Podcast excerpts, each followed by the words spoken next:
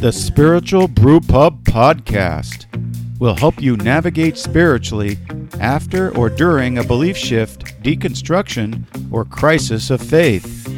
Not to try to convert you to a particular destination, but give you the resources you need to evaluate your future belief or unbelief and help you follow the religious historical evidence wherever it leads. I'm your host, Michael Camp, a recovering conservative evangelical, the operative word being recovering, sharing my journey and helping others rebuild faith or a reasoned philosophy of life. So grab your brew of choice and learn how fact based history helps us both critique and rethink faith. Why do we call it a brew pub? Because we like to hang out in them, at least metaphorically. A pub is a great place to let your hair down, share your true thoughts about your journey, and discuss things with an open mind in a non judgmental environment. Welcome, everyone, to the Spiritual Brew Pub. I'm your host, Michael Camp, and today we have a very special guest who is an author, podcaster, peacemaker, and happy heretic.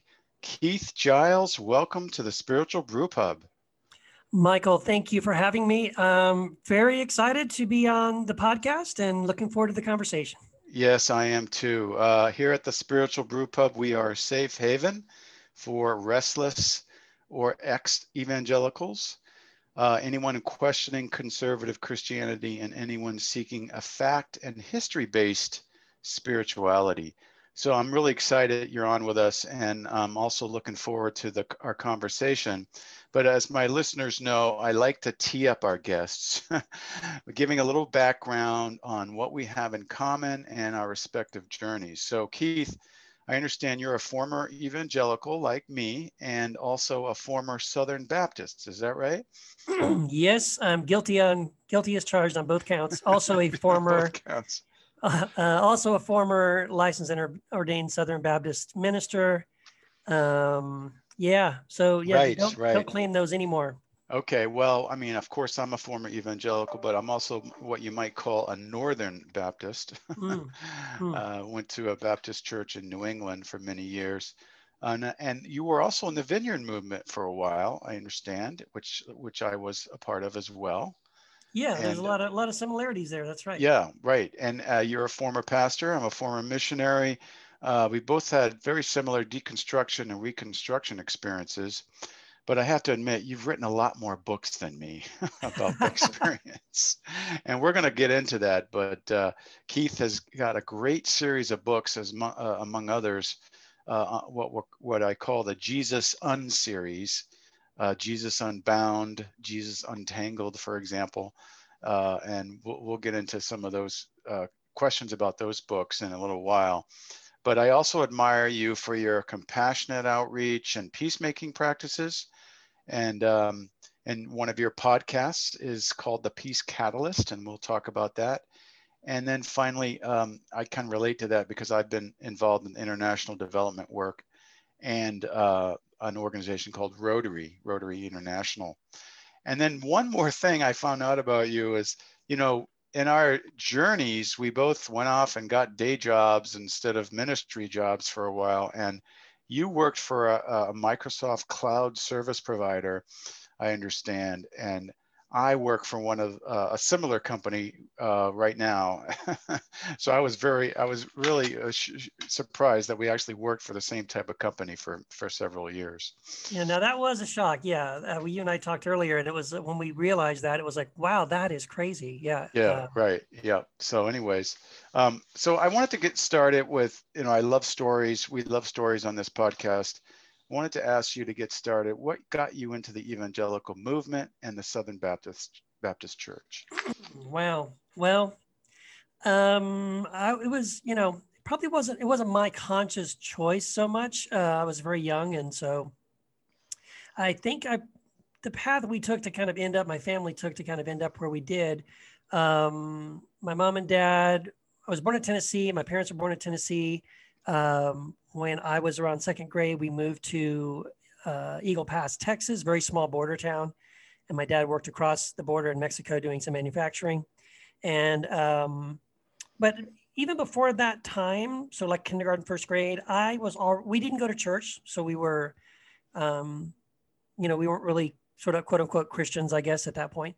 Um, but I, even as a young kid, I was always asking my parents questions about God and things like that. And so I, I think I'm assuming that probably had something to do with it. But when we ended up moving to Texas, we started sort of looking for churches. So I guess they were recognizing I had questions about God and all this stuff. So, and uh, you know, hey, we need to be going to church or whatever. So we uh, we went to Meth- we visited a Methodist church for quite a while. I remember that we uh, almost became Mormons for a, a, very brief time, and thank God mm-hmm. that didn't work out. And um, and then somehow we ended up with this little thing called the it was called the Lighthouse Free Will Baptist Church. It was not a Southern Baptist church at the time, it was a Free Will Baptist church, and um, that's kind of where it all kind of clicked. Where my my myself and my parents made professions of faith, and we were baptized, all three of us together and which is kind of a cool thing. And um, so that was kind of my first sort of step into Christianity specifically. We were we were Baptist, so I guess we thought we were Baptist. And then fast forward a little bit, we ended up moving to El Paso, Texas, and we ended up going to a Southern Baptist church uh, here in El Paso, Texas. And you know, over probably another decade of going to that church or so, um, by the time I was like 18 or 19, um, I ended up getting licensed and ordained at that church. And um, so I guess that's kind of how it happened. It, we, it was sort of like we meandered our way through Methodist and Mormon territory, Free Will Baptist, and landed on Southern Baptist, and then we just kind of stayed there. You said you got ordained at what age? You know, I think it, well, let me see now. It wasn't that early. I was I was volunteering at the church probably right, okay. for like 18, 19. Yeah. But probably got licensed entertain or ordained um 23 or 24, I want to say. So yeah, it was right, okay. yeah, I was fairly young fairly young, right? Right, and that's it reminds me that you you're also you were involved in youth ministry too, and as well as in music, uh, like on the worship team and stuff like that, right? Yeah, well, they don't call it worship team in Southern Baptist circles. So I was on, okay. I was the music minister. I waved my arm around, and I had right, a choir. Right. I had, right, had a choir practice, and okay, I memorized. The, the, the contemporary music came later, right? Okay. Right. Yeah, contemporary for us was like the Gaither songbook, you know. Oh my gosh, that's terrible. yeah, it was terrible. But then, of course, I ended up in the Vineyard Movement, and then it was like, you know, wow. Then it was like right. totally. Uh, yeah, the Vineyard all Movement. worship right. band stuff. Exactly. So, I mean, in general, I mean, I, when I tell my story, I say, you know, there's a lot of good things in evangelicalism that um, that drew me in and and and helps people. Uh, uh along with the the things that are let's say the good bad and the ugly. So that's right. but uh, what attracted you to evangelicalism? Well frankly i mean i guess as a young person i just wanted to know god. You know what i mean? I did have a curiosity and a desire to know more about god and and to know about more about jesus. And um, so and initially that was my only real concern. Um, like you said you know as i got older and as i got licensed and ordained. I'm serving on staff at different churches growing up and all of that. Um, and they ended up at the Vineyard Movement. Um, you know, the good things about it, the things I enjoyed about it, I, there was a good, strong sense of family, um, mm-hmm, at least mm-hmm. at that first little church that I got ordained in. Mm-hmm. I felt really connected there, felt really loved there and supported there. And um, when we got involved with the vineyard, one of the things we, my wife and I were, was doing, and the vineyard is this is a big value for them. We were ministering to the poor in our community. Mm-hmm. Uh, I got to say, this little vineyard church that we helped to plant in Tustin, California, the three and a half years that I that uh, I served there, and I was doing what we call compassion ministry, specifically working for with the poor there in the community there and serving them there. I had a an American Express card um, issued from the church, direct directedly, you know, to their account, and uh, mm-hmm. uh, I had it in my wallet, and I was free I was encouraged. I mean, it was at my discretion. If I encountered someone, then they needed groceries. We just went, in the, you know, jump in the car. We went and bought groceries. If I was ministering to someone who was homeless and I noticed they didn't have shoes, we go down to Payless and I buy them some shoes. And I mean, I just did that all the time. That's what I did for for those three and a half years. And you know what? Not once did anybody in that church, you know, my the other pastors who were sort of over me at the time, not once did they ever come to me and say, Keith, stop it. You're spending too much money on the poor. And I love right. that. That was such yeah, a yeah, beautiful right. and a rare, that was a rare thing. That just doesn't happen. And I was, yeah, very, that's the thing. It's, yeah, it's refreshing to hear that story, but it was, it is rare. Uh, I, I can imagine the vineyard Vineyard churches being like that. Um, yes. Although the Vineyard I went to wasn't quite that like that, but it we're certainly open to a lot of things that other more conservative churches were not. That's right. So, um, anyways, yeah. So I mean, th- th- those are uh, common things that I think people uh, reasons why people are attracted to uh, uh, any church, but in particular evangelical churches. I mean, the sense of community, answering the big questions of life, and mm-hmm. and so forth, and um, and and you know, one of the things that happens is that you get into um, uh, service in the church, and you you know you're told to you know develop your gifts and and find some place to serve and and and curious what was your core motivational ability? I mean you you were a pastor of course and you were in music but what, what how would you describe your motivational abilities that did that served in church? Well i mean early on yeah what i did was i kind of i did kind of start at the beginning as a music minister and then i did some youth ministry i didn't really ever feel really super comfortable in either of those roles. I didn't feel like it was a super fit for me. Mm-hmm. But it mm-hmm. was, you know, it was a chance to kind of try things out and do some ministry and that kind of thing. Um, and I was in a band when I was in college, so I did music in that sense, but it was more like that was my own kind of stuff. Um, but in the church, I really started recognizing a gift for teaching, and I really enjoyed teaching the Bible. And um, even when I was younger, you know, teaching in the youth group and things like that. Um, I really enjoyed opportunities um, to serve. I really did love, you know, working with the poor there in, in Orange County and uh, those kinds of things. So those were the, I guess, the things that sort of pushed my buttons and made me feel like I had a place in the right. church where I, I fit right. was was either the teaching or you know opportunities to serve and to things like that. Right. Good. Yeah. Yeah, I know that's it's always um, some churches do that better than others, but you know, to uh, uh, I, I, I was in music ministry and I kind of found a, a niche there for a while, a way to do it. The, the I played the piano in the bands. Oh wow! and um, um, I just kind of found a way that fit me. Um, uh, and but I wasn't, you know, really the style of like standing up and singing and you know Mm. We were in charismatic churches. I don't know if you were, had experience in charismatic churches. A lot of prophecy, a lot of. Oh yeah, you know, yeah. Oh, the vineyard in the vineyard. Yeah, we definitely had. Um, that was. Well, of course, of course. I, I should. Yeah. I should have known that, but. Yeah. Yeah. yeah. Oh yeah. People. We we we on Sunday mornings for a while there. We would have. There would be a microphone set up on Sunday mornings, and after the worship, if you had a prophetic word during the worship, you were invited to come up. And at first it was an open mic, like people could just jump up there and say anything. But yeah. after after a few weeks of that, we realized, hey, that's no. not a good idea because we don't know what they're going to say. Yeah, so then it then it became right. there was a, a pastor would stand there and you have to whisper in his ear first, and then he would say whether or not you were allowed to repeat that into the microphone. That's um, pretty that, much that's pretty common. Yeah. that was the only way it worked. But even then it was still kind of weird. Yeah, right. I understand exactly what you're talking about. So, um, you know, you went through these experiences and at some point you evolved and began evolving. I assume it was a long process and not overnight. Mm-hmm. Um, what were what were some of the red flags that you saw that that got you questioning things and starting to, you know, look at mm-hmm. things differently?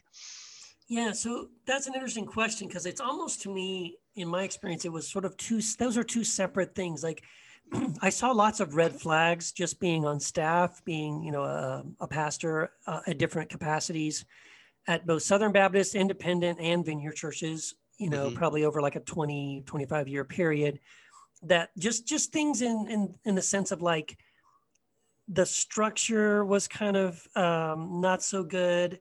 You had a lot of egos battling. You had, um, I remember sitting in a uh, Monday morning staff meeting, you know, after Sunday service with all these other pastors and the conversation. I'm telling you, if the church could have heard the way the pastors were sort of um, doing a post-mortem on on the Sunday morning service, I think they would have been appalled. I mean, the things we cared about, right? It was more about how many butts were in the seats and how much money did we rake in and um, how many, you know, at the time we were, we were burning CDs of the sermon afterwards and, you know, how many CDs were taken at, at the end and, um, and then and also targeting like we literally were told by our leadership to target the most influential, the most like the entrepreneurs, the sort of young, rich, married couples that came into the church to wow. say you need to invite them over for dinner and kind of you know cozy up to them, let your kids play with them, and then you can recruit them into your ministry, whatever it is you're overseeing. And we need to get them plugged in and get them you know invested here. And I just remember after one of those meetings when we were kind of targeting these who's going to visit this guy who's going to call that guy you know and again these were all the guys that were driving the lexus and and own their own businesses and things like that, right? And I just mm-hmm. raised my hand and I said, I'm just curious, at what point are we going to read the names of the, the widows and the single moms um, that are struggling, working three jobs to pay their bills and they can't afford shoes for their kids to send them to school? Like, who's going to invite them to dinner? Who's going to ask them how they're doing? Who's going to check up on them? Like, isn't that what we're supposed to do here? Oh man! And oh my gosh, you could have heard a pin drop. People were like, "Oh, oh crap!" oh my! yeah. Well, what, what, what, was that? The a Baptist church, or what kind of a church no. are you describing? No, actually, that was the Vineyard Church that we were. The last oh, that was the last church I was a part of before my, we That was leaving. the Vineyard Church. Uh, All right. We stepped away. Well, yeah, I found hmm, it's very similar. I mean, you know, I find I, I always I like the Vineyard style and everything, but I, every once in a while there would be a red flag like that. It was like, oh, actually, they've got the same agenda. Yeah, it's sort of the it's the business model of church, to be it's honest. right. And, yeah, right. And I don't right. care what denomination you, you would be speaking of. I think you would always be able to if you especially if you're on staff you you know you see things behind the scenes the average person in the pew doesn't get isn't uh, aware yeah i remember and, yeah. yeah and yeah, you see ahead. this sort of business model of church and it just doesn't it's not very christ-like. It doesn't really breed the kind of things i mean right. for me i just saw these disconnects between like man i'm reading the book of acts and i'm looking at what we're doing and there there is no similarity. We're not even close.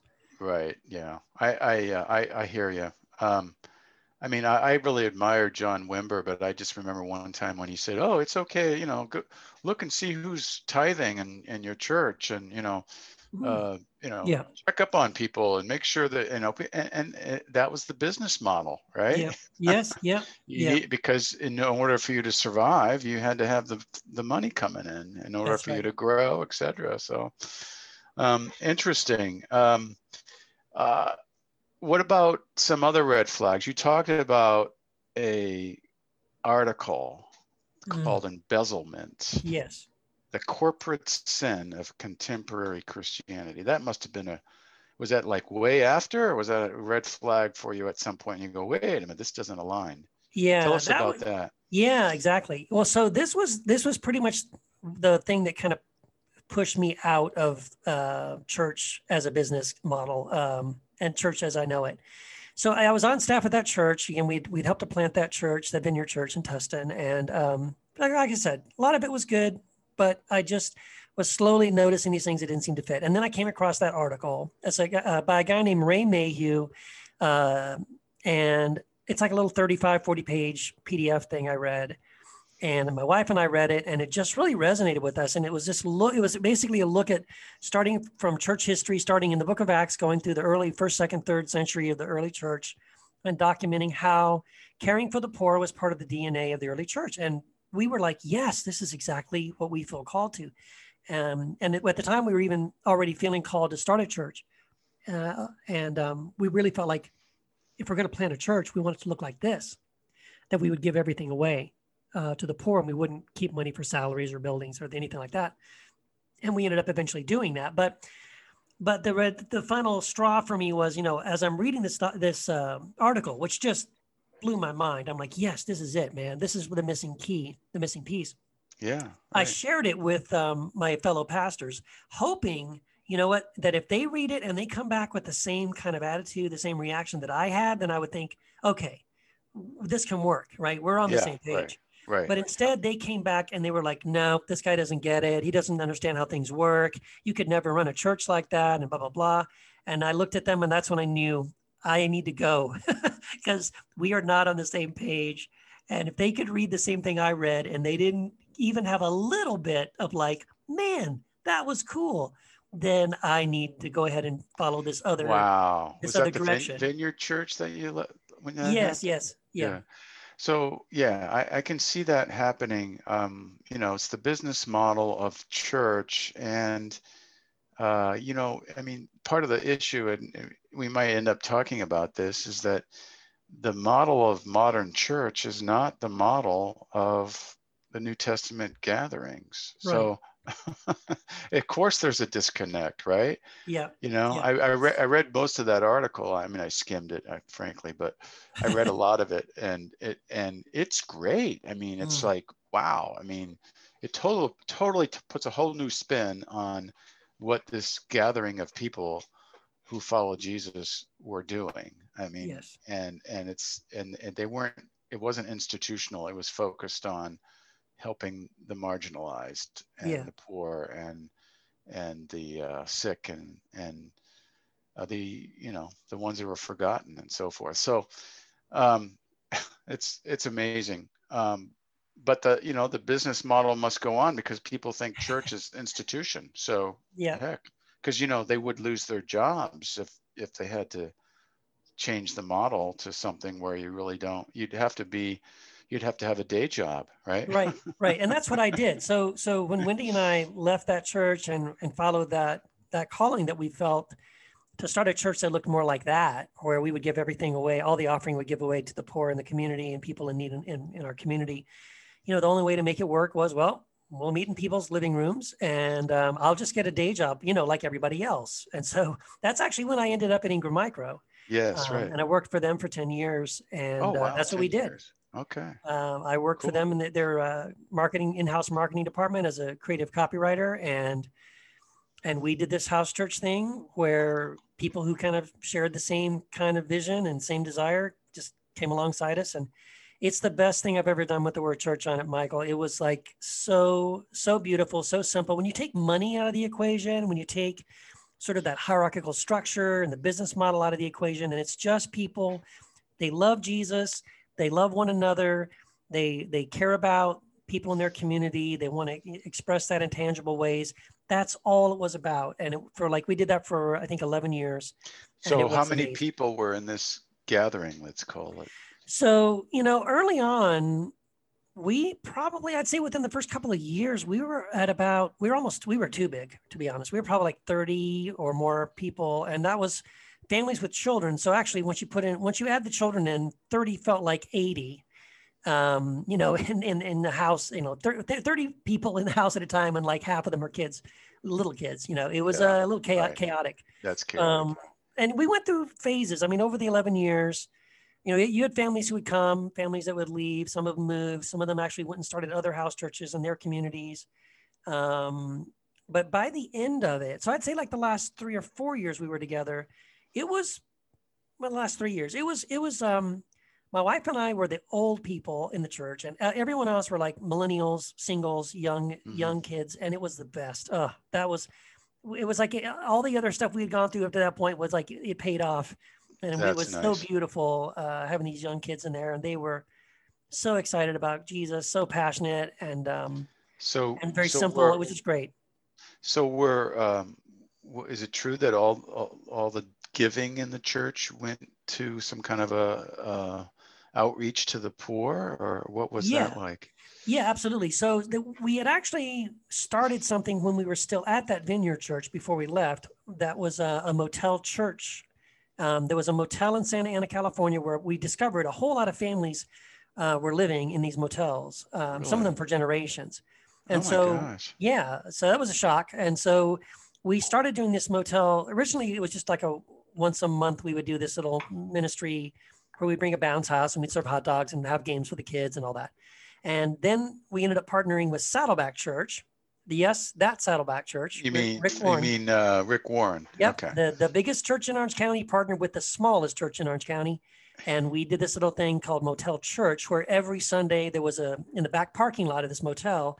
Um, which so it was our church, Saddleback, and a couple other ch- churches came and volunteered, and each church sort of took a Sunday, mm-hmm. and they would show up, serve breakfast, preach a message, you know, just kind of be there. So every Sunday there was there was a service going on in this church in this motel, and so when we left to start our uh, house church, we carried that ministry over into our house church ministry. So a lot of the offering was going, probably say the majority of the offering we were receiving in our house church was going to buy groceries um, for and to buy the you know the breakfast stuff for that motel church. And um, but then near, like I said, near the last three or four years of that of the house church, we also added um, an outreach to there was a homeless encampment at the time over by Anaheim Stadium, mm-hmm. and uh, where the Angels play, and which yeah. was only a few blocks away from my house, and so we could see them right there. You know, you could you couldn't miss them. So our house church started, and it was cool because it was spontaneous. The kids in our house church were like, you know what? Let's just have let's just have church Sunday over there with mm-hmm. with those people. So like, all right. So we would go over there and we'd bring them, you know, coffee and donuts and danishes and if they you know they told us they wanted batteries and socks we would bring that and bottles of water and all kinds just we would hang out with them do worship with them pray for them and we just started doing that uh, as well so a lot of the offering some of it started going then to help uh, people at the um, the tent city right there at anaheim stadium for a while. Um, and then you know there's always various things. So those are the, the things we were doing on a regular basis. But you know now and again somebody would come to the church and say hey my uh, I know this family and the guy lost his job and they're going to lose their house, you know, and we, we check and see, oh, hey, there's money in the basket and hey, everybody cool with this. So, hey, we, we make a donation to it to people, specific people that we knew that were in need at different points as well. Right. Right. Um, and I got to say, you know, we weren't that large. So, right. So anywhere from say 15 to 20, 30 people, you know, yeah, kind of, right. but I'm telling you the, it is really true that when people can, can connect at every penny that they stick in that basket they actually can see the faces of the people that they're feeding and helping mm-hmm, mm-hmm. Um, they become hilarious givers. They become joyful givers. They because like they know this is exactly this is the only thing it's going to right? And they they you kind of get addicted to that. Like this is awesome. Who else yeah right, right. right? This is not uh, going for the church to the church pews and the right. uh, yeah yeah. no new edition money. Yeah it was great. Our salaries. uh, I, mean, I kept the books for a while because anybody who wanted to look at it, that was part of the transparency. You know, you anybody at any time they wanted to see how much money was coming in the basket, where was it going. Uh, I had kept a, I kept the books, and you could see it. So every year I would do a um, sort of a end of year thing for the church. I'd say, hey guys, we took in this much money and we used this much money to help the motel or the or whatever we did. Mm-hmm. And I'm telling you, it was thousands of dollars, man. Just just a couple of families meeting together um, the way we were meeting, and it. I mean, it was. I, I was shocked. I was surprised just how much we were able, as a small little church, how much we were able to to sort of you know raise and spend and share in the community. It was pretty amazing. That, that's really remarkable. I'm I'm impressed that you you did that and and that there were there was was such a church like that and, and that even settled back uh, took part in it. I I just remember. Um, uh, having that kind of um, desire to do to do a lot more of, of, of work in among the poor. I joined a uh, organization called Food for the Hungry, which was an evangelical aid agency. And um, that was the first time I went overseas, uh, and I went did that. It was also very evangelical though, but you know, wanting to convert people and stuff. But right. But um, uh, what I discovered uh, is like there's there was a kind of an arm of the evangelical church like you know ron sider rich christians in an age oh yeah. Oh my god that book? Yeah, yeah. he stirred a lot of uh, uh, stirred up a bee's nest really with that book. But you know there was an arm of the church that was like that was trying to do that but but it was but in my experience most of the churches i went to it was like pulling teeth to get people to give like that and and and to and to, to adjust their you know their ministry or whatever to do what you were just talking about. So that's very interesting. Um, uh, i think you mentioned once when i talked to you that one of the deconstruction events in your life was talking to uh, was it todd hunter of vineyard? Um, oh yeah. tell, tell, us about that story. Oh yeah. Well that was the other major um, what i would call sort of my deconstruction event um, or events plural in my life. So um, the first one was that Ray Mayhew article. The second one, and these were almost back to back. It was like a one-two punch. Um, mm-hmm, right about mm-hmm. the same time, um, yeah, I was writing for Relevant Magazine at the time. I had started a little column with them called Subversive, and it wasn't only for their website. This was an online column I started with them. And um, my first interview with that column was Todd Hunter, who I, I had known from the Vineyard. He was the mm-hmm. he he had been the national director of churches, basically the church planting guy for Vineyard for a long time. And I knew him, I respected him, looked up to him. And um, since I knew him fairly well, I, I asked him, hey, could you, could I interview you for this relevant magazine thing? He's like, sure.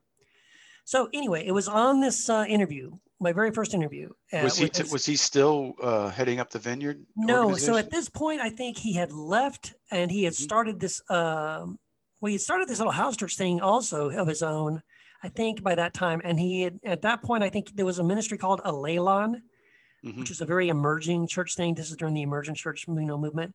Mm-hmm. Um, and anyway, so I think at the time, yeah, he he had moved away from Vineyard and he had moved on to some other things. So anyway, I, I asked him on this interview. I said, "Hey Todd, what, you know, what in your opinion is the um, the biggest problem facing the church in America today?" And his answer blew my mind. I was not expecting this at all. And what he said was, "Well, Keith, I think the biggest problem with the church in America today is that fundamentally um, we misunderstand the gospel." Mm-hmm. And I was like, well, what do you mean? And he goes, well, because I think, you know, most Christians think that the gospel is about saying a prayer so you can go to heaven when you die. And I was dumbfounded because, I, again, I was licensed and ordained as a Southern Baptist minister. minister. I had served in churches for over a decade at that point, And that was the first time anybody had told me that. And I was like, what? And so he's like, yeah, you know, the gospel is what Jesus says it is. In the gospels, Matthew, Mark, Luke, and John, and Jesus says the good news, the gospel is um, that the kingdom of God is at hand and the kingdom of God is within you. And you could you could live in an experience the rule and reign of God in your life right now. It's not something you have to wait until after you're dead. And the and the rule and reign of God is a loving yes. God.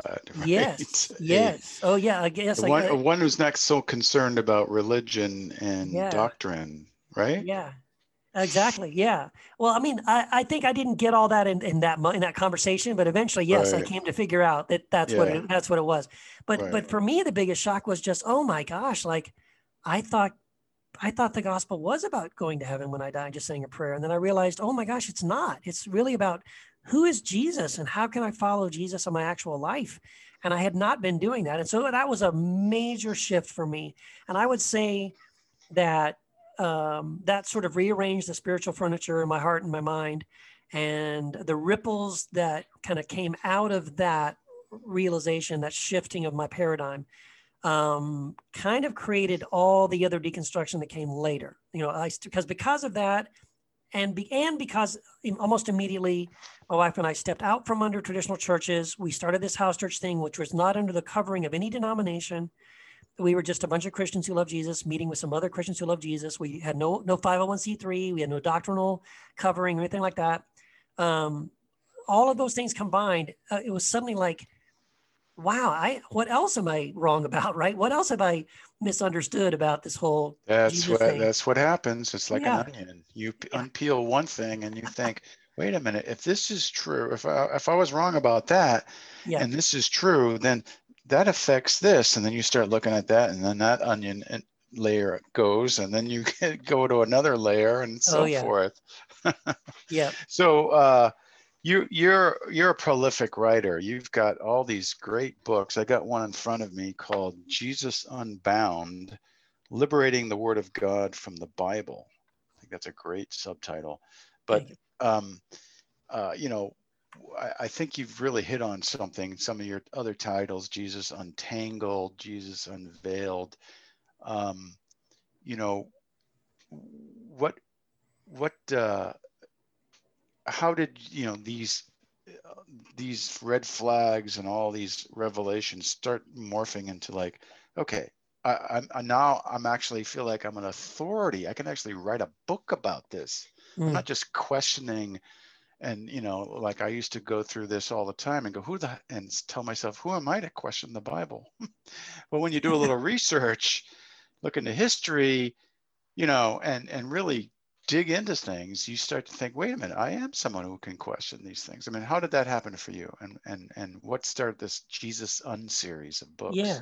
Well, I mean, I'll, I'll, I'll, be honest. I don't think I ever felt like I had sort of the authority to say something like, oh, now I'm I'm a am an expert on something.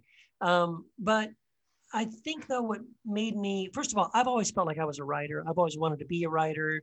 Um, that's a whole nother thing. But I mean, I, as a young boy, I totally thought my whole plan for my life was I was going to be a science fiction author. I thought that's what. Oh wow, that's cool. And um, and uh, and I was a creative writing major in college. That was my degree was English creative writing, and so um, so anyway, I always enjoyed writing, and I've done all kinds of.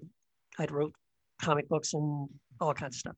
Anyway, and then um, but anyway, so again, again, it was right around the time when I was starting to write for Relevant Magazine, and I interviewed Todd, and so I was already kind of in that mode of writing sort of uh, articles like that. You know, I started a blog, and um, I just started. Always blogging. starts with a blog. It always starts with a blog, man.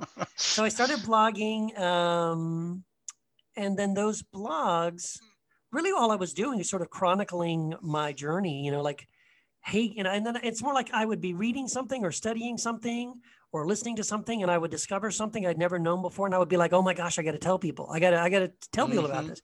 So that's really all it was. It wasn't like, let me tell you what's going on. It was like, oh my gosh, everybody, check this out. I can't believe I just discovered this. And so I would blog about it. And so over time, um, for like the first book, I, I self-published like four or five books initially. So the the first book I self-published was literally just sort of a collection of like the the 25 or 30 blog posts that I thought were my best.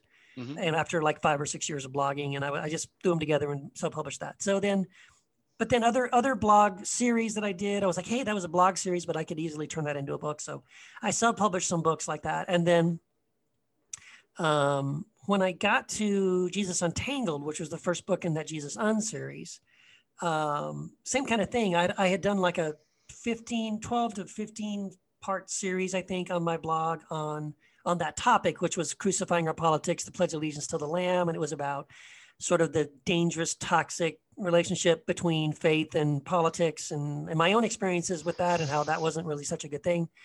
And um, so that blog series, I realized I could turn this into a book. And uh, about that about that time, as I was putting that book together, um, this guy Rafael Polendo, uh, who's the publisher for Quoir Publishing, uh, came to me. To, actually, took me, invited me to lunch, and asked if he if I'd be willing to publish my book with uh, his publishing house. And initially, I was going to say no because I was really happy at the time self-publishing. But uh, he talked me into it, to be honest. Mm, he okay, he yeah. answered every objection, and I was Mhm. like, really? Well, you know what? Okay. Well, well, I just figured I'll just try it. You know, let's just see. Sure. And then I published that first book, Jesus Untangled, with Quoir, and it was the best thing I've ever done. And I was like, man, I should have done this a long, long time ago. Mhm. Um, and then it was that did so well, and it was such a wonderful experience with my publisher. Again, I never set out to write a series. I had no no clue that you know, a few years later I'd be sitting on like a six book series. Um, but my publisher again was just really he encouraged me. You know, I told him my next book I wanted to write was Jesus Unbound. That's the one you were talking about about the Bible. Yeah.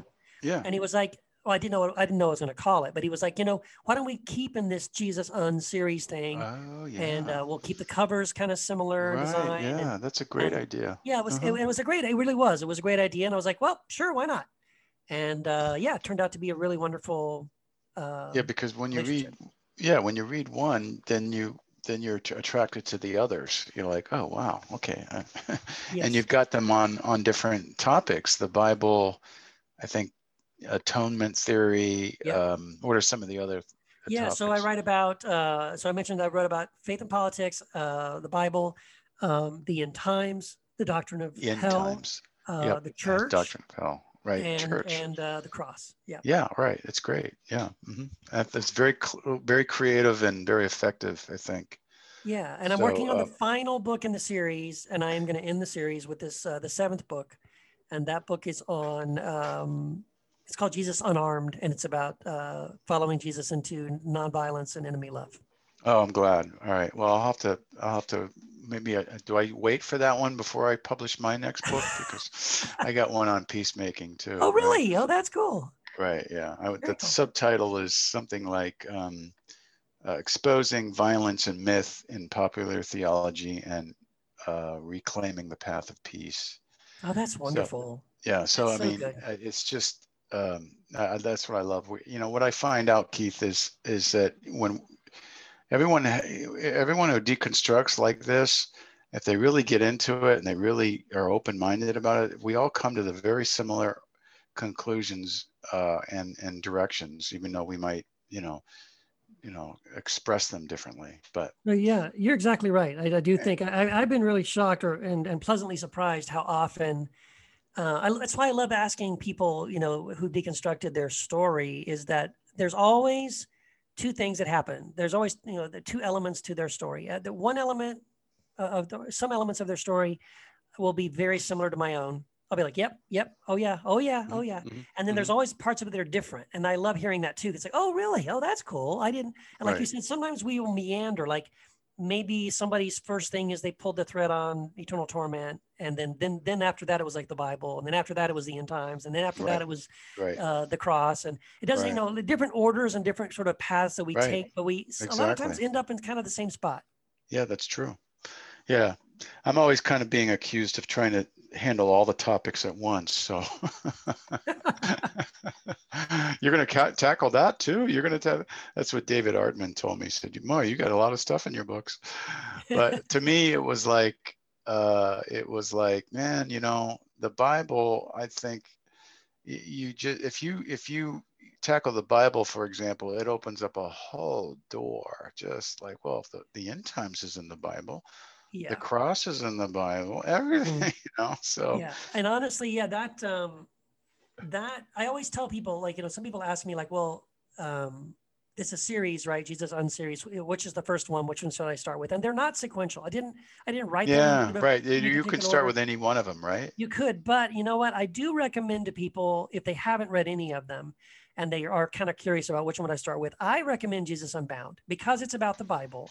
And I really do feel like it's such a foundational thing. If you if you're not looking at the Bible um, at least the same way I'm looking at it, you're not to it's you're, you're less likely to come to the same conclusions that I'm coming to. no, I, I, absolutely agree. That's why so, I chose I chose yeah. to buy that one first because of yeah. that very yeah. reason. So um, why does why does history matter? I mean, when we study how people compiled the Bible, how you know what what was really going on in the first century, uh, what was the what's the history of the doctrine of hell? Why why does all that matter? Why does why should we study history? Oh my gosh, man! I think history is so important. Well, first of all, studying church history, especially if you're going to study, let's say, the early church, or um, if you're going to look at how the Bible historically came together, it's going to challenge pretty much I'd say at least half of the assumptions that you have about all of those topics. You know what I mean? Mm-hmm. Um, I, you know, studying, reading early church fathers, um, like reading the quotes of the early church fathers. I'm talking like pre-Constantine. You know, um, is is so radical. I mean, you're hearing these guys talk about what it means to be a Christian in terms that you just don't hear anyone talking about today. And it mm-hmm, it's mm-hmm. humbling. It's it's uh, inspiring. Mm-hmm. Um, when you look at the uh, as we already talked about the early church and how radically they cared for the poor in their in their community, and that was like the DNA. That's what it was such a big part of what uh, the the impact that early Christians made on the Roman pagan society around them was because of that radical, you know, compassion and love for for the outcast. Um, so that's that's a that's a big shock. Um, but it, when you look specifically let's say how the Bible came together, oh my gosh, man! I mean, it, I can't I can't not I can't help but laugh when Christians will say, "Oh, God has protected His canon." And I want to say, which one? Yeah, you know, right. like um, there's so many of them, and uh, it, it's right. it's really it makes it very difficult to sort of repeat these little phrases, these bumper sticker slogans that, that we throw around a lot, or I heard all the time from the pulpit about the Bible being inerrant and infallible and and protected by God and His Spirit over centuries and da, da, da. It's like, well, that's not what history shows. The history that's shows exactly it was a right. big mess. There was no consensus for the first like 300, 400 years um, until they had those councils, you know, that mm-hmm, um, that mm-hmm, Constantine yep. decided. All of a sudden, now we need to know. Like for th- over 300 years, no Christian felt like they needed to have one official quote unquote well, Bible. Yeah, yeah, they had. Um, well, there was this thing called local canonicity yeah, or whatever yes. you call it, where you go to one area and you go, oh, you got some scriptures. Let me see, and you see, you look at their list of scriptures, and then you go to another area and they had a different list of scriptures. That's now, right. some of them overlapped, but they weren't saying, oh, you don't have my list, so you're not, you know, a real church. Every right. it, it, was it was okay to have your own list of scriptures, That's and right. a lot of them, scriptures on those lists, of course, didn't wind up in the New Testament. Right. See, and, that's what's so fascinating to me, uh, that exact point. Because like when I was started studying it, I was like, I recognized like, okay, so like um, you know, Origen had a list, and you know, on his list, he didn't have James and Revelation and Hebrews, but he did have uh, the Shepherd of Hermas and, yes. Didache yeah. and, and and books we know we don't even know what they are. We don't even we don't have copies of them, right? And then you look at the other this other church father and Tertullian. Well, he has a different list, and he adds this and takes that out and adds things in you never heard of, and takes out books that you think, wait, what? He didn't he didn't have that in his in his bible in his canon. And then again like you said what you get is this picture of it didn't really matter to them. Yeah That's it didn't matter. I mean even the even the gospels the eastern church preferred john and the western church preferred matthew mark or luke. Right. But they weren't like pointing fingers at each other and going oh you're you know you're you're not reading the whole word of God. It was like, That's right. Yeah. And I got to say, I think the whole canonization of the scriptures was a huge mistake because what it did, whether intentionally, and I kind of think it was intentional, but you know, give them, give them the benefit of the doubt. Maybe they didn't know this was going to happen, but it, it, doesn't matter. Inevitably, this is what happened. Um, that by closing the canon, you basically have said every, you're saying that everything God ever wanted to communicate to His people he said it 2000 years ago and he's done yes and if it's not right. in that book and it's not in these specific books that right. we this little by the way i mentioned i mentioned in the book jesus unbound that that christians don't realize this but they have more faith in these unnamed men who who made that decision of what books are in the canon and which ones are out mm-hmm. and you don't even know their names and you don't even know what criteria they use to pick which books are in and out but that doesn't matter to you you just blindly trust right those right. those guys yep knew what they were doing and picked the right thing. But how do yeah. you know that? Right. Right. And and and but just the fact that you're going to try and say that these are the only things God ever wanted to say to anybody ever, it it uh, it was just a bad idea. I yeah, just, and it, it also uh, reinforces that you know everything is correct in the Bible and ignores the fact that the Bible actually critiques itself. That's right. That's the other point. This is the other thing is so many Christians, yeah, they think that the Bible is uh, of one mind on all these issues, and it really is not. It is a conversation. In fact, if you talk to um, some like you know Jewish rabbis and stuff who are like uh, more orthodox and conservative rabbis, I mean, they'll freely tell you that what they love about the the Hebrew scriptures is the fact that it doesn't have one mind. That it is a it is a collection of opinions. Oh, interesting. Okay. Yeah, yeah. Right. Well, I mean, that's part of the, that. Right, right. There is a yeah, there is a definitely a tradition in, in, in Jewish tradition of like arguing with God, and that's what the scriptures yes. are doing. Are saying God's like this, no, God's like this, and you know the prophets are critiquing the sacrificial system, and that's right. Oh and, my gosh. Uh, yes. Uh, Jesus is basically you know critiquing parts of the of the Torah, etc. Exactly. So, so anyways, um, uh, what about I, you know, we, I, what, what I really try to get a, a, handle on history, not being ignorant of history is one of the problems with the church. But I mean, I, I just wonder what, what do you think? Um, why have so many people misunderstood these things? I mean, people go to seminary; they can learn mm-hmm. this stuff. Why? Yeah. Why is there such a barrier between that? That you know, churches can't break through and and and and have more of this historical background. Well, that's fascinating because you know what? I've heard, um, I've talked to pastors who've gone to seminary and gotten their master's divinity uh, on some of the some of my books, right, where I'm kind of going into these topics like hell and the end times and the church and the cross, and and I'm talking about stuff that I found in my research, and and I've heard both directions. I've heard some pastors tell me I went to I went to seminary and I didn't know any of this stuff. Like no one told me any of this wow. stuff. So I guess it depends on which seminary you go to. Yeah. Um, some of them are just oblivious. They're never even right. told these things. But I at the same right. time, I've talked to other guys who are pastors who got their degrees in seminaries, and they said, "Yeah, you know, we we did talk about that in my classes, but it was either sort of poo-pooed, like we just brushed over it, like, oh, those guys were wrong. Let's move on. Yes, um, right, right, right. Or yep. or it was sort of like, well, yeah, this was true, but like you you all knew if you were going to become a pastor somewhere, like you could never preach about this. Yes, you're going to get yes. fired if you if you like yeah. talk about this stuff. So, yeah. it, it, so you either it's either ignorance because you're either not you're not exposed to it, or right. you are exposed to it, but you recognize that if you don't play the game, you're out of a job. And, and there's just certain That's things where like you're not allowed to talk about this.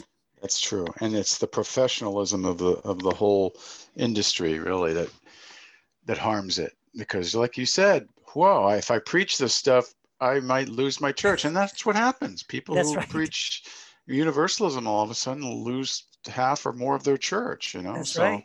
Yep. That's so exactly right. it's interesting. Yeah, that's a, that's a very good observation, though. I I, I never I never really could really put my finger on. it. I knew that people that the ones that did know what was going on, that's exactly why they they just don't want to go there. But then I guess some seminaries just don't go there at all, and if they're so conservative, they don't even want to. They That's don't right. want to give it uh, uh, very much uh, credence. Yeah, so and you know what? I got to say too, though, that I've also talked to so many. Um, I started this little thing called Square One a couple years ago, which is specifically. yeah, that's where I want to go next. So go Yeah, ahead, yeah, tell yeah. us about that. Yeah. So so in in doing this, I've done this now for about two years, and it's like this ninety day course and community that I put together to help people who are going through deconstruction and kind of walk them through it. And the, and the goal is to help them kind of figure out their own reconstruction process. Uh, I don't tell them how to reconstruct it, but again, I just give them uh, uh, a sort of buffet of options in front of them and let them sort of figure out what works for them.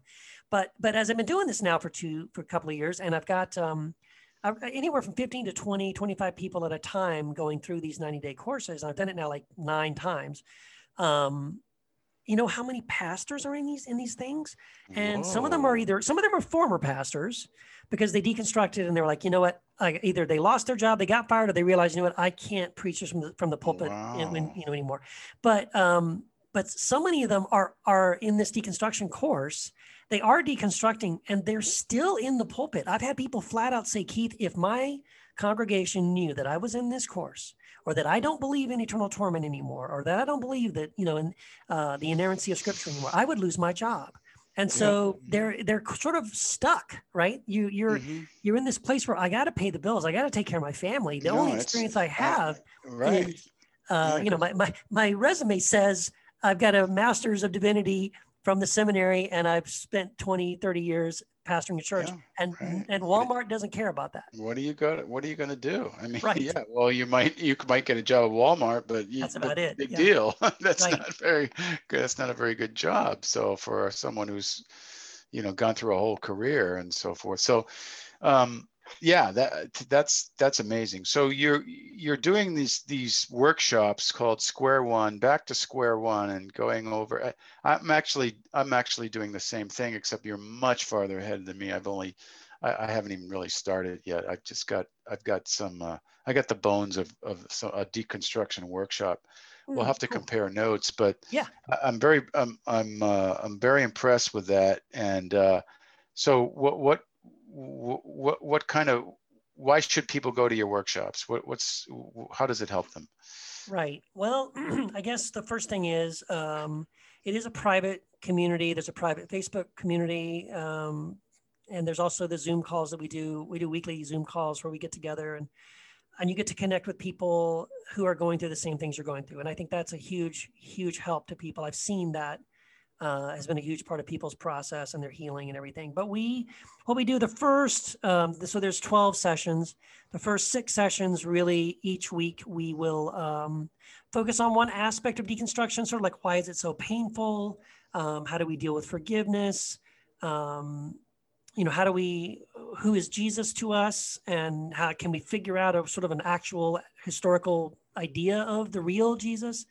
Um, not the version that we've sort of heard and, you know, created in our own image kind of a thing. Mhm. Um, we also go through um, a section also where we talk about how to rewire our brains, um, which is a really Very interesting. good, That's my favorite good. week. I Yeah. love that week. yeah. Um, and we talk about gratitude. We talk about uh, developing new spiritual practices because see, a lot of here's the thing I, I I experienced, and I know a lot of people experience too. When you when you have deconstructed and and everything, like well, it's like well, I don't go to that church anymore, and I don't go to that men's Bible study anymore, and I and I don't attend this home group anymore, and so there's all kinds of things you don't do, and so you've got a great vacuum of like so you're not doing anything though that is helping you spiritually. Like so you stop doing the things that you know were connected to that old kind of thing. But like for a lot of people I, what i want to help them do is figure out like what is it that you can do or that you do already that makes you feel connected to god that makes you feel fulfilled that gives your life meaning and purpose figure out what those things are and do those things. And you get to decide what that is. Most of the things that we have done growing up like going to church and bible studies and men's retreats and whatever um, are things that people told us you need to go to this and if you do it'll be good for you. And i'll be honest it didn't really help me for the most part. It didn't really make me feel connected to god. It didn't mm-hmm. feed my soul and give me life. It was just stuff to do. Mm-hmm. and now we have this beautiful opportunity if we deconstructed those things and if we if we have kind of walked away from some of those things. It's like, man, I can do now.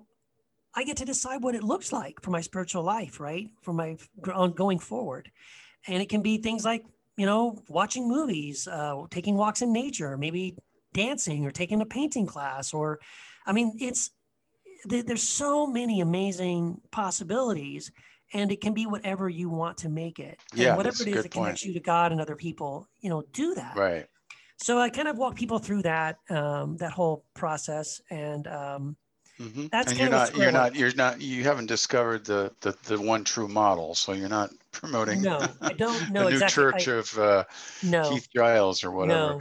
No. no, no, no, no. And here's the thing too, by the way, like, yeah, I, I don't guide them. I'm not steering them in any particular direction. I mean, I've had people come through this course who are atheists who said, you know, I don't believe in God at all anymore. I'm like, great just figure out what does you know make your life meaningful and gives you joy and purpose and do that. Yeah that's true. absolutely you know I mean? um, yeah but but some true. people are like you know what? I've deconstructed these theologies but i still want to hold on to jesus. And i'm like great.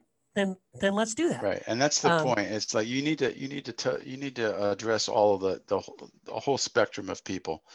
And um, that's, yeah. uh, that's what i'm trying to do exactly too. I mean yeah and then uh, that um, I, you, you can tell where people have landed after you get to know them but no if you if you're not you're not saying you have to land right where I land. No. That's right. right. Yeah, exactly. Yeah. And then, um, so I did, when I created that first round of Square One and I put people through it, um, I initially my plan was, you know, I want people to go through these 90 day, this 90 day course.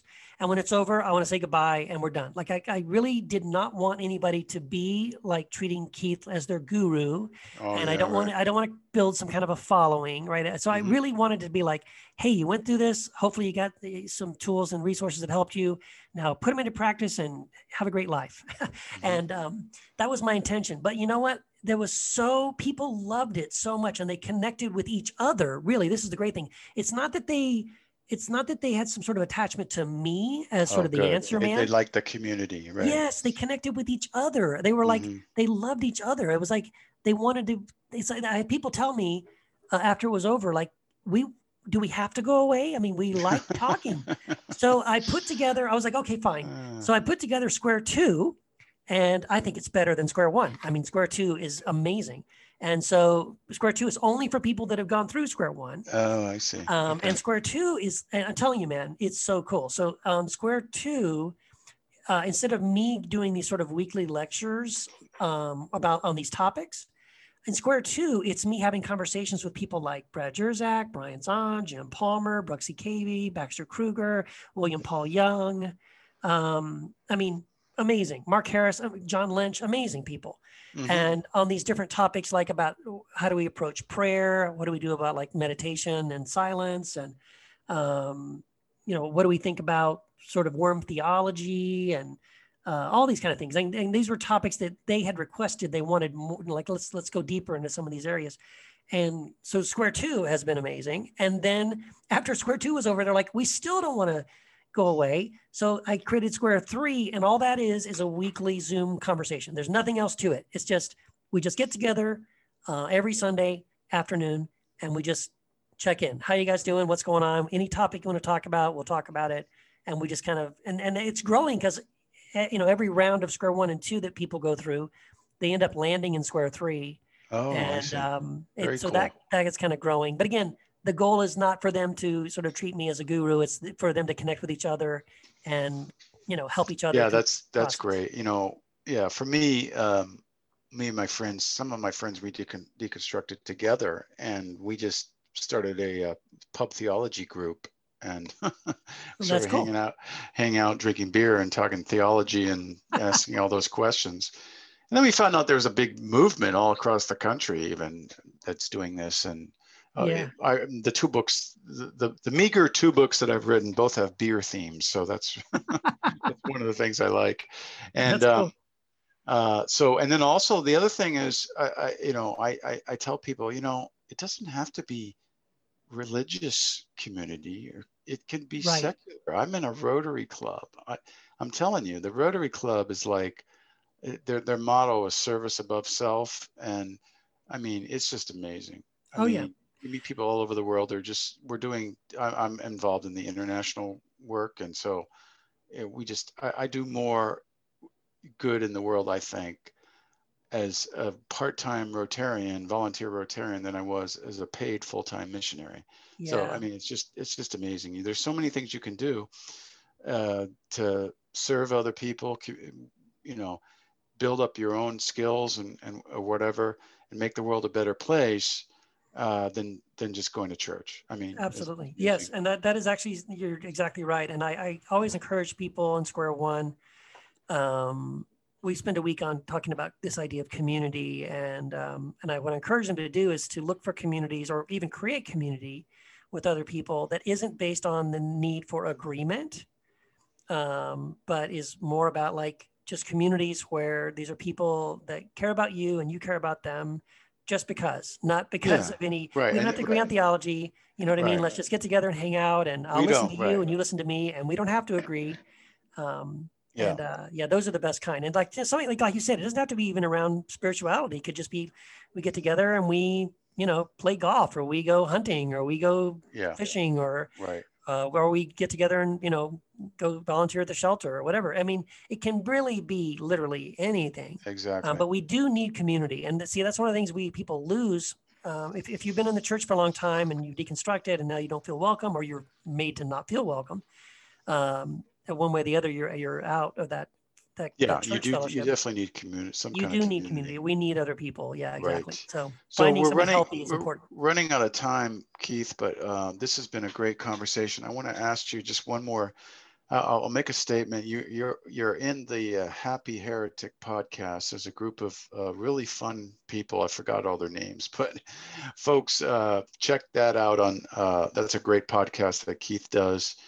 Um, and then and you also quick, have. Can I say? Can I say real quick? It's the heretic yeah. heretic happy hour. The heretic happy hour. Yes. Okay, not the happy heretic. Okay. No, no, that, the there actually is another one called the Her- Happy Heretic. Oh, podcast. there is. Okay, yes. all right. So, so we're we're not. We're the think of think of happy hour, right? You have a happy hour and you're a heretic. Yes, that's so the place the, to go. Yes, it's okay. the heretics happy hour. Heretic happy hour. I got you.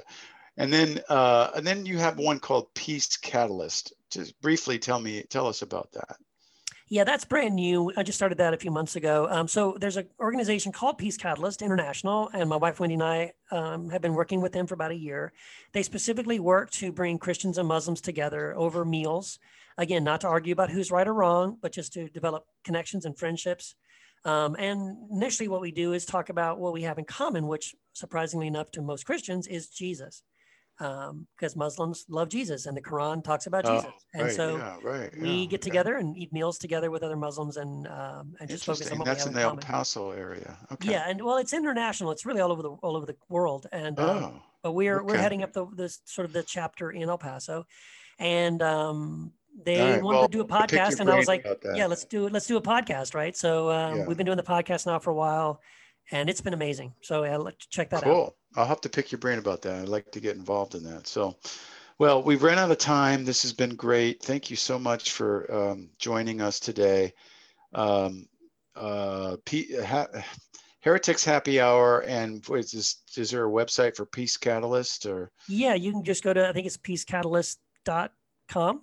Okay, and, peacecatalyst.com. And then yep. just look up uh, Keith Giles, J G I L E S, on Amazon find the Jesus Unbooks, and uh, they're great uh, set of books that really um, open your eyes to a lot of different things. So, Keith, thank you so much again, and um, we're going to sign off, and uh, hopefully we'll uh, connect in some other way. Yeah, it sounds great, Michael. Thank you so much. It's been great.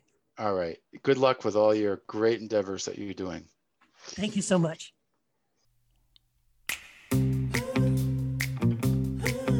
The Spiritual Brew Pub Podcast will help you navigate spiritually after or during a belief shift, deconstruction, or crisis of faith. Not to try to convert you to a particular destination, but give you the resources you need to evaluate your future belief or unbelief and help you follow the religious historical evidence wherever it leads. I'm your host, Michael Camp, a recovering conservative evangelical, the operative word being recovering, sharing my journey and helping others rebuild faith or a reasoned philosophy of life. So grab your brew of choice and learn how fact based history helps us both critique and rethink faith. Why do we call it a brew pub? Because we like to hang out in them, at least metaphorically. A pub is a great place to let your hair down, share your true thoughts about your journey, and discuss things with an open mind in a non judgmental environment.